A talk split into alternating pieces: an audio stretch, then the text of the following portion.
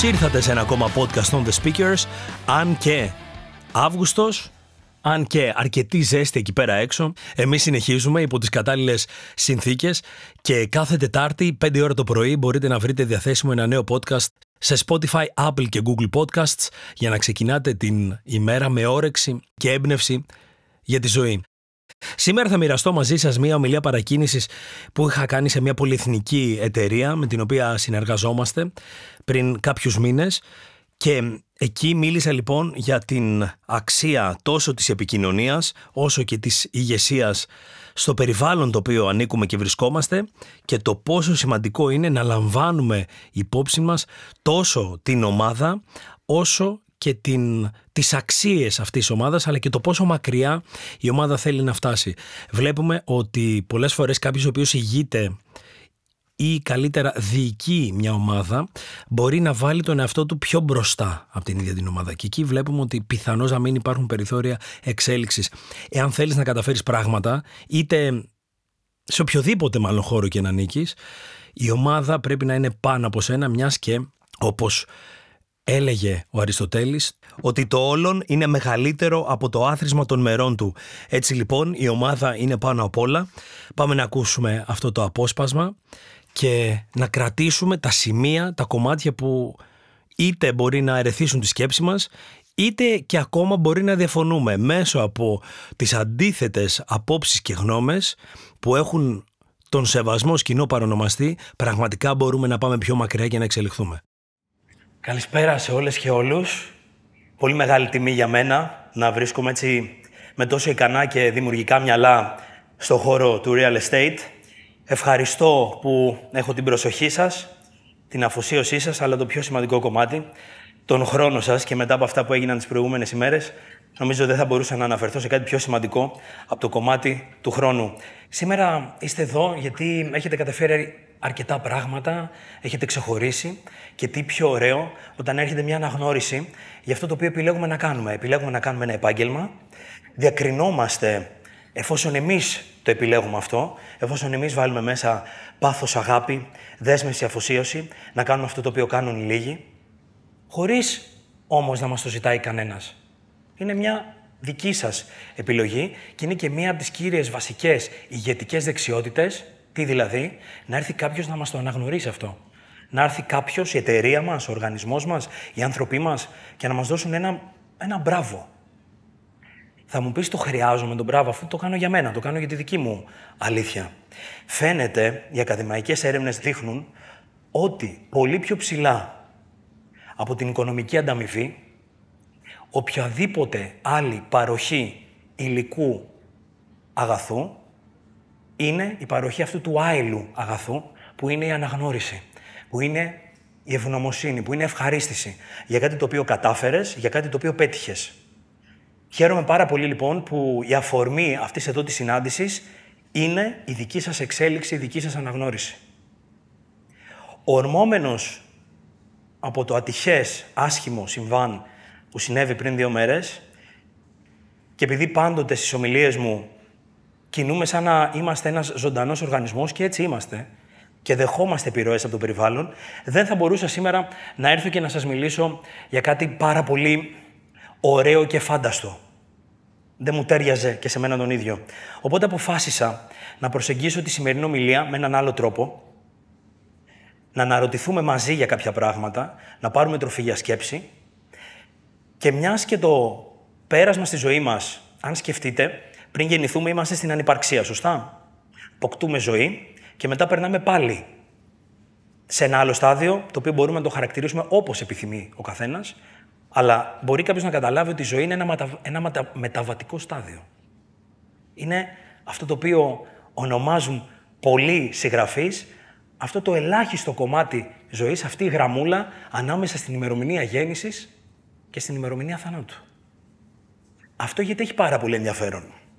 Είτε γιατί βλέπουμε στην ομιλία του δύο χιλιάδες πέντε ο Στίβ Τζομπς, ο ιδρυτής της Apple, στο Πανεπιστήμιο Στάνφορντ, αναφέρθηκε έντονα στο κομμάτι του θανάτου και είπε, αν δεν την έχετε δει, να τη δείτε αυτή την ομιλία, αξίζει όσα χρόνια και αν περάσουν, λέει ότι η μοναδική σταθερά που έχουμε στη ζωή είναι ο θάνατος. Και είναι Και γιατί αυτό είναι εντάξει, διότι αυτό είναι που δίνει ιδιαίτερη αξία σε αυτό το οποίο ζούμε αυτή τη στιγμή.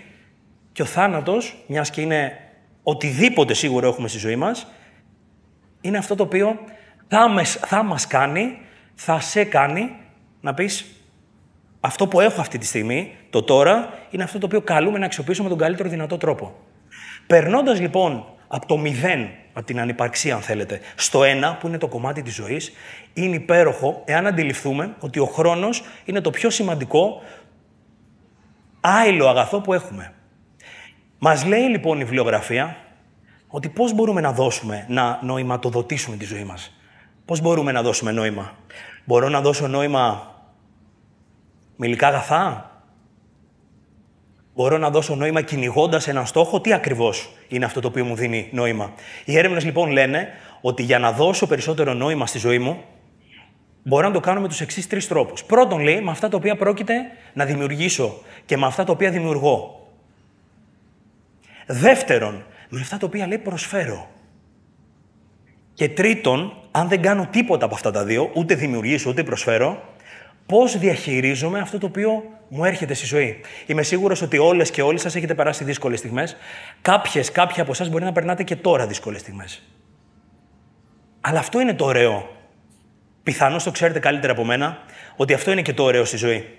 Η ανηφόρα είναι αυτή που δίνει νόημα στην υπόλοιπη διαδρομή και όπως έλεγε και ο Νίκος Καζαντζάκης, ο σωστός δρόμος είναι ο ανήφορος. Και μάλλον αυτόν έχετε επιλέξει για να είστε εδώ σήμερα. Πέντε αξίες, πέντε πράγματα, τα οποία εγώ έχω ξεχωρίσει, που μπορούν να μας οδηγήσουν πολύ πιο κοντά στη ζωή. Υπάρχει ένα βιβλίο, το «Ζήσε», του πατήρ Λίβιου, από την Κρήτη, ο οποίος, ο τίτλος, ο υπότιτλος του βιβλίου, λέει «Τελικά φοβόμαστε να πεθάνουμε ή μήπως να ζήσουμε». Ας το πάρουμε αυτό και να σας πω αυτές τις πέντε αξίες, τα πέντε πράγματα που εγώ έχω ξεχωρίσει, τα οποία δίνουν νόημα στη δική μου ζωή. Νούμερο ένα, πλούτος. Ο Επίκουρος, αυτός ο στοικός φιλόσοφος, έλεγε ότι αυτό που συνιστά τον πλούτο δεν είναι, λέει, αυτά τα οποία έχω, αλλά είναι, λέει, αυτά τα οποία απολαμβάνω. Περισσότερο, ο πλούτος μας υπενθυμίζει ότι αυτό που έχουμε είναι τόσο παροδικό, το οποίο δεν μπορούμε κι εμείς ήδη να το συγκρατήσουμε. Δηλαδή, μπορείτε να σκεφτείτε ότι αυτή η στιγμή που έχουμε αυτή τη στιγμή, τώρα, είναι τα πάντα για εμάς. Είτε είμαστε με την οικογένειά μας, είτε όχι, αυτός είναι ο πλούτος μας. Ο πλούτος μας, βέβαια, θα έχετε καταλάβει, δεν περιμένετε εμένα να σας το πω, ότι είναι αρκετές στιγμές στις οποίες δεν χαλάσατε κάπου χρήματα. Μπορεί να ήταν στιγμές που καταφέρατε το στόχο σας, που πείσατε κάποιον πελάτη, η σημερινή στιγμή που αναγνωρίστηκε η πορεία σας ή πολύ απλά μπορεί να επιλέξατε πριν έρθετε εδώ να περπατήσετε στη Μαρίνα ή να πάτε μετά για περπάτημα. Πόσο πραγματικά κοστίζει το να δω το φεγγάρι?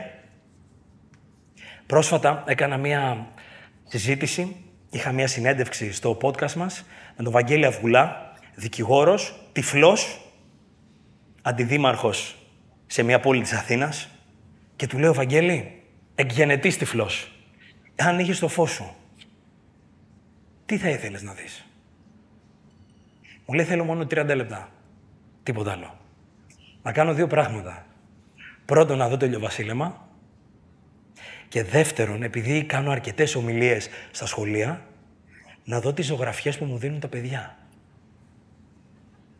Εμείς που κατά τύχη μπορούμε να βλέπουμε τα ηλιοβασιλέματα ή μπορούμε να βλέπουμε τις ζωγραφιές, ίσως την επόμενη φορά να αφιερώσουμε λίγο παραπάνω χρόνο. Το ένα λοιπόν είναι ο πλούτος. Το δεύτερο που θέλω να μοιραστώ μαζί σας είναι η ποιότητα, η ποιότητα του κάθε ανθρώπου.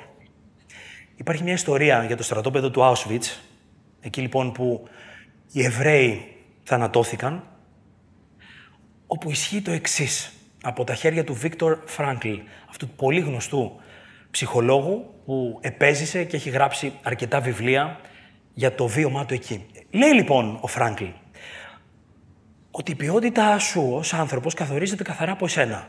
Μ? Πολλές φορές λέμε ότι το περιβάλλον μας ορίζει και οι έρευνες λένε ότι ναι, το περιβάλλον μας ορίζει. Όμως, και εσάς μπορεί να σας όρισε το περιβάλλον, αλλά επιλέξατε να διακριθείτε και να κάνετε κάτι παραπάνω. Θέλω να πω ότι κάποιος μπορεί πάντα να επικαλεστεί τη δυσκολία, την κρίση, δεν ξέρω, το γεγονός ότι η Ελλάδα δεν είναι και πιο ισχυρή χώρα της Ευρώπης οικονομικά, ή κάποιος μπορεί να έχει κάποιες περιοχές όπου οι άνθρωποι δεν έχουν υψηλή αγοραστική ικανότητα. Όλα αυτά είναι πράγματα που συμβαίνουν από το εξωτερικό περιβάλλον. Οπότε και εγώ μπορώ να πάω από αυτό και να πω τι να κάνουμε. Στην Ελλάδα δεν υπάρχουν δημόσιοι ομιλητές. Άρα λοιπόν, μάλλον το όνειρό μου που είχα πριν τέσσερα χρόνια, όταν γνώρισα και τον κύριο Πετρά, πριν τρία χρόνια, θα μπορούσα να πω δεν θα λάβει ποτέ σάρκα και οστά.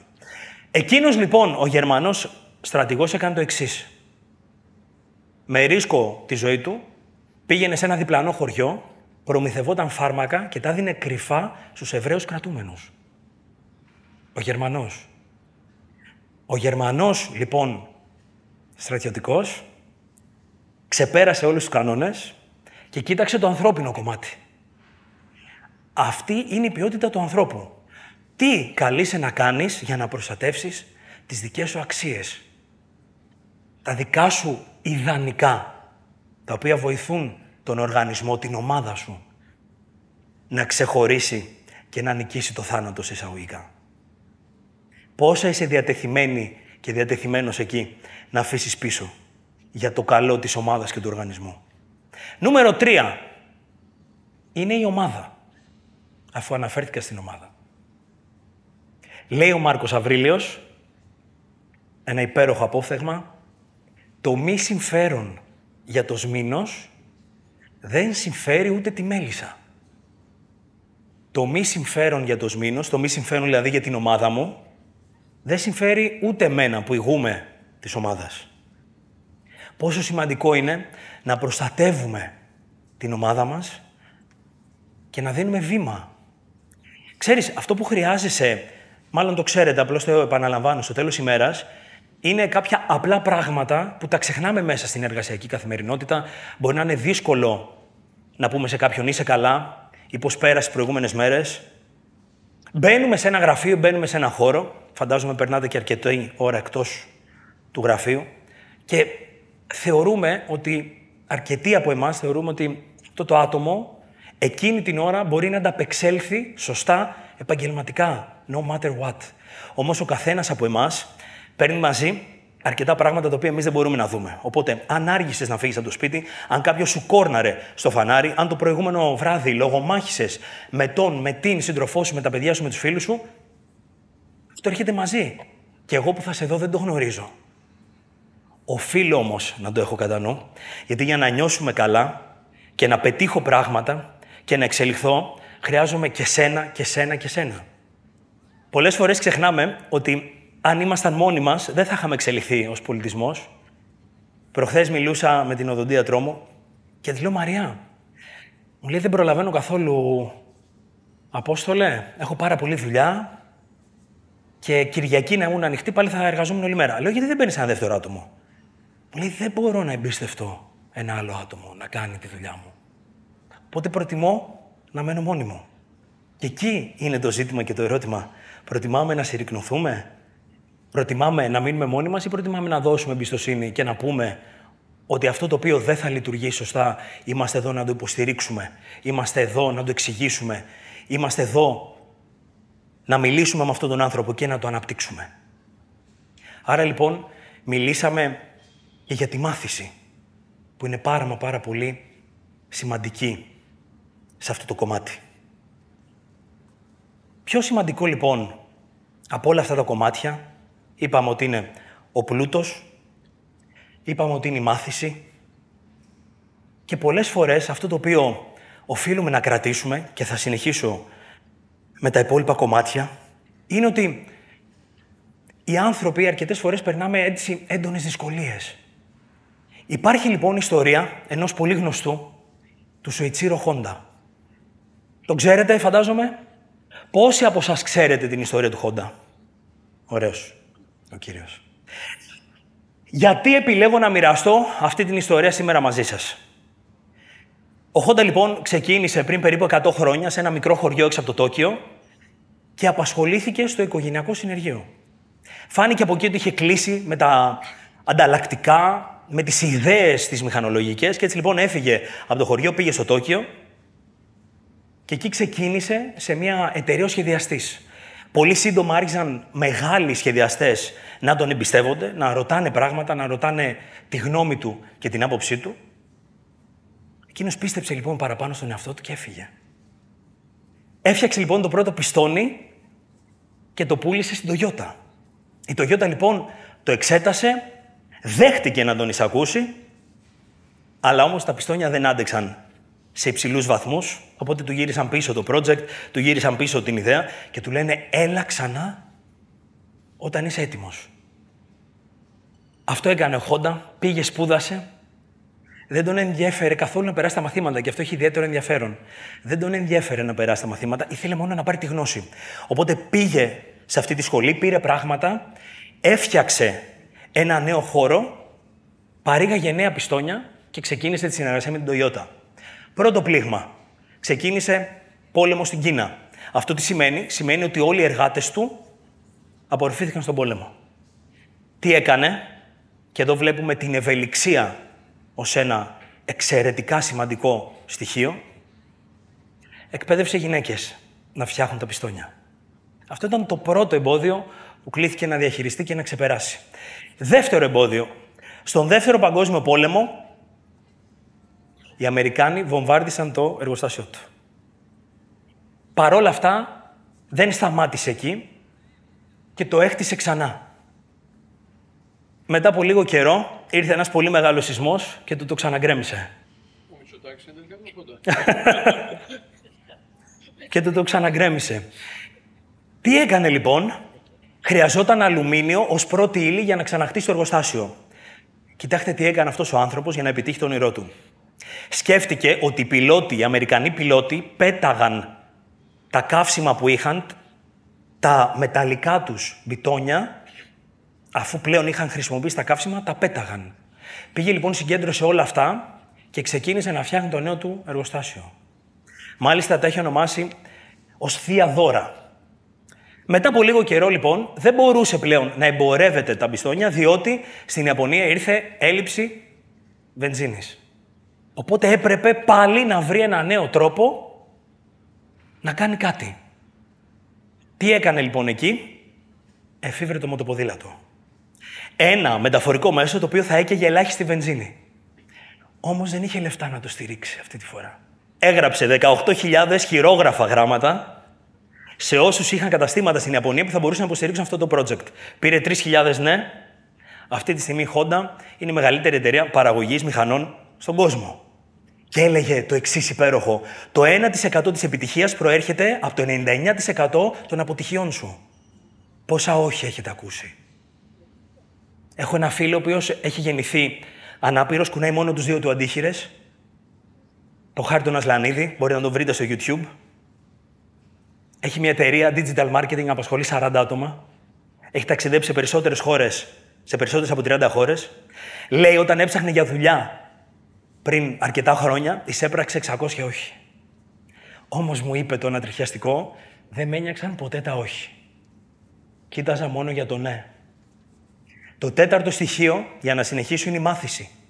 Μας λέει η βιβλιογραφία, λέει ότι η, αριθματι... η αριθμητική, η γραφή ανάγνωση, αν δεν τη μάθεις πρώτα, δεν μπορείς να τη διδάξεις. Αν δεν τη μάθεις πρώτα, δεν μπορείς να τη διδάξεις. Πόσο σημαντικό είναι να κρατήσουμε όλοι ένα πνεύμα διαρκής μάθησης, ανάπτυξης και εξέλιξης. Δεν φτάνει να είμαστε καλές και καλοί σε αυτό που κάνουμε. Γιατί ταυτόχρονα κάποιος άλλος δουλεύει δίπλα μας για να γίνει περισσότερο καλός. Ο ιδρυτής του Τζούντο, ο Τζιγκόρο Κάνο, ζήτησε να τον θάψουν με τη λευκή του ζώνη. Θέλοντας με αυτόν τον τρόπο να πεθάνει ως αιώνιος μαθητής. Και να δείξει ότι ποτέ μα ποτέ μα ποτέ δεν ολοκλήρωσε τη μάθησή του. Ο Αϊνστάιν πέθανε στα εβδομήντα πέντε του, στο γραφείο του, λύνοντας μαθηματικές ασκήσεις. Γιατί ακριβώς θεωρούσε ότι δεν ήταν ιδιαίτερα καλός σε αυτό. Νούμερο πέμπτο και τελευταίο στοιχείο είναι ότι δεν υπάρχει αύριο. Είναι ότι there is no tomorrow. Και τι θέλω να πω με αυτό? Ο Μάρκος Αυρήλιος έλεγε ότι ζήσε, πράξε, επικοινώνησε, σαν να είναι η τελευταία σου στιγμή. Ο Ντάγκλας Μακάρθουρ, ο συγγραφέας, έλεγε τα περισσότερα αρνητικά πράγματα σε αυτόν τον κόσμο προέρχονται από τις εξής φράσεις. Ποιες είναι αυτές? Από τις εξής λέξεις. Ποιες είναι αυτές? Πριν να είναι πολύ αργά. Κάνε αυτό που έχεις να κάνεις πριν να είναι πολύ αργά. Να στείλεις το email. Να πεις αγαπώ σε έναν άνθρωπο. Να επικοινωνείς την αλήθεια σου. Να διεκδικήσεις. Κάντο, λέει, αυτό πριν να είναι πολύ αργά.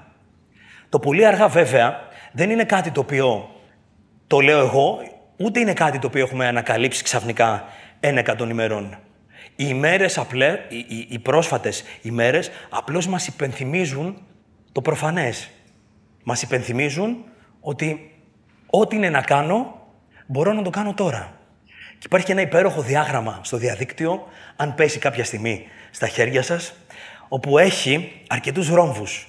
Και λέει η ζωή μας σε μήνες. Και είναι ένα πολύ μεγάλο διάγραμμα. Μετά έχει η ζωή μας σε εβδομάδες και μετά έχει την ζωή μας σε χρόνια. Και βλέπεις λοιπόν ότι όσο πάει και μικραίνει αν αλλάξει αυ- αυτή τη μονάδα μέτρησης. Και λες, ό,τι και να συμβαίνει, όπου και να είμαι, το καλύτερο δυνατό μπορώ να κάνω, οφείλω να το κάνω τώρα. Πολλές φορές κάνουμε πράγματα για εμάς, αλλά αυτό το οποίο θα ήθελα να κρατήσουμε και να έχουμε στο μυαλό μας είναι ότι δεν έχει να κάνει με εμάς, αλλά έχει να κάνει με τους άλλους. Είπαμε λοιπόν πριν στην αρχή ότι κάθε ομιλία είναι δημόσια ομιλία. Είτε είμαι με τη σύντροφό μου, με τον σύντροφό μου, είτε είμαι στην εργασία μου, όπου και να είμαι. Πολλές φορές όμως, όπου και να κινούμαστε, σε όποιο χώρο, σε όποιο κομμάτι, μερικές φορές θεωρούμε ότι αυτά τα οποία λέμε ή αυτά τα οποία κάνουμε ενδεχομένως μπορεί να είναι πιο σημαντικά ή αυτός ο οποίος μας ακούει μπορεί να έρχεται λίγο πιο κάτω δεύτερος, να έπεται από μας. Όμως πάντα, και νομίζω αυτή είναι και η αξία της ζωής, είτε είμαι, είτε προετοιμάζομαι για μια ομιλία όπως αυτή τη στιγμή, είτε πάω να παρουσιάσω ένα κίνητο, αυτό το οποίο θα με βοηθήσει ως ένα growth mindset, ως μια νοοτροπία ανάπτυξης, όπως μας λέει η Κάρολ Ντουεκ στο αντίστοιχο βιβλίο, που λέει «Άλλαξε την νοοτροπία σου», έτσι ονομάζεται το βιβλίο, λέει να σκέφτεσαι τι μπορείς να κάνεις για τον άλλον. Τι μπορείς να κάνεις για να επηρεάσεις τον άλλον. Ο Άνταμ Γκραντ, ο οργανωσιακός ψυχολόγος στο Πανεπιστήμιο της Πενσιλβάνια, ένας από τους πιο γνωστούς του κόσμου, ασχολείται στη διατριβή του με τον νόμο της προσφοράς. Και κάνει εκεί πάρα πολλά πειράματα γύρω από αυτό το κομμάτι.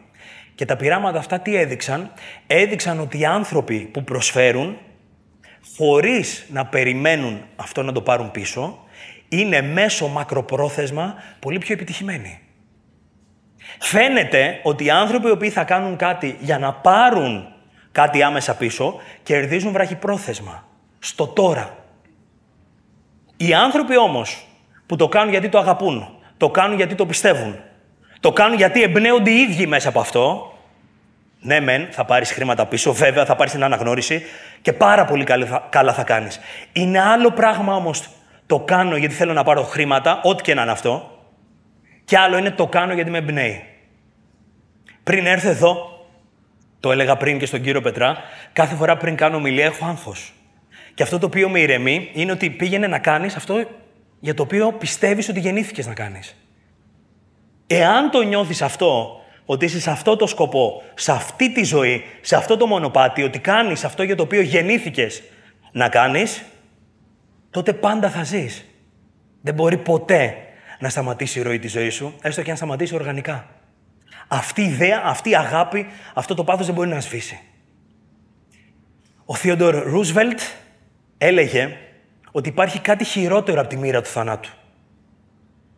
Να γνωρίζω τι πραγματικά θα έπρεπε να κάνω για να ζήσω. Ας μην λοιπόν αφήσουμε τη ζωή να φύγει και να κυλάει έτσι μέσα τα χέρια μας. Δεν χρειάζεται να μας υποδείξει κάποιος πώς να ζούμε, αλλά να μείνουμε πιστοί στις δικές μας αξίες, στη δική μας αλήθεια και αυτό το οποίο ονομάζεται χρόνος, που κυλάει ό,τι και να κάνουμε, δεν μπορούμε να το σταματήσουμε, ας τον κάνουμε συνοδοιπόρο μας, ας τον πάρουμε μαζί μας και ας αξιοποιήσουμε την κάθε στιγμή που έχουμε στα χέρια μας. Ένα μεγάλο μπράβο για τη σημερινή σας βράβευση. Ευχαριστώ πάρα πολύ για τον χρόνο σας.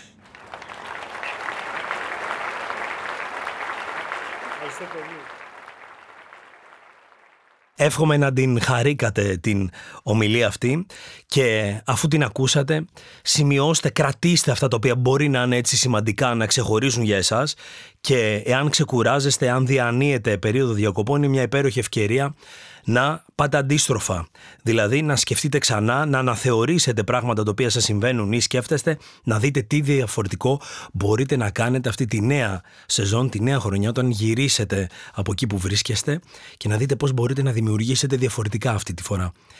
Τέλεια περίοδος, η περίοδος των διακοπών και βέβαια διακοπές δεν σημαίνει να πάω κάπου. Διακοπές σημαίνει να σταματήσω να κάνω αυτό το οποίο συνήθως έκανα. Οπότε αν δεν το κάνεις αυτό πλέον, αν δεν κάνεις αυτό το οποίο συνήθως έκανες, αν έχεις δηλαδή, αν διανύεις δηλαδή μια περίοδο διακοπών, αξιοποίησέ το, δες τα πράγματα διαφορετικά, δες τα πράγματα αντίστροφα, μια τέλεια περίοδος για να δημιουργήσεις, για να βρεις αυτόν τον πολυπόθητο χρόνο που ψάχνεις τις υπόλοιπες χρονικές περιόδους. Σε ευχαριστώ για ακόμα μια φορά που ήσουν σήμερα εδώ, που ήσουν σήμερα μαζί μου. Κάθε Τετάρτη ένα νέο podcast διαθέσιμο από τις πέντε το πρωί σε Spotify, Apple και Google Podcasts και σήμερα ήταν μαζί μας ο χορηγός της εκπομπής μας, οι εκδόσεις Keybooks, βιβλία για ανοιχτά μυαλά. Φτάνοντας λοιπόν στο τέλος της δεύτερης σεζόν για τα podcast μας, είμαστε και είμαι πολύ χαρούμενος που καταφέραμε να ολοκληρώσουμε και δεύτερη σεζόν και βεβαίως ανυπομονώ να έρθει ο Σεπτέμβριος να συνεχίσουμε με την τρίτη μας σεζόν με ανανεωμένη θεματολογία, με όρεξη, με διάθεση. Όπως συνηθίζω να λέω, η ανάπαυλα, οι διακοπές είναι μια υπέροχη ευκαιρία για να σκεφτούμε πράγματα ξανά. Οπότε σας αφήνω με αυτό. Τέλος της δεύτερης σεζόν, θα σας ακούσω, θα τα πούμε και θα με ακούσετε ξανά την επόμενη φορά με το ξεκίνημα της τρίτης μας σεζόν εδώ στα The Speakers Podcasts. Θα τα πούμε σύντομα, αλλά μέχρι την επόμενη φορά, keep speaking!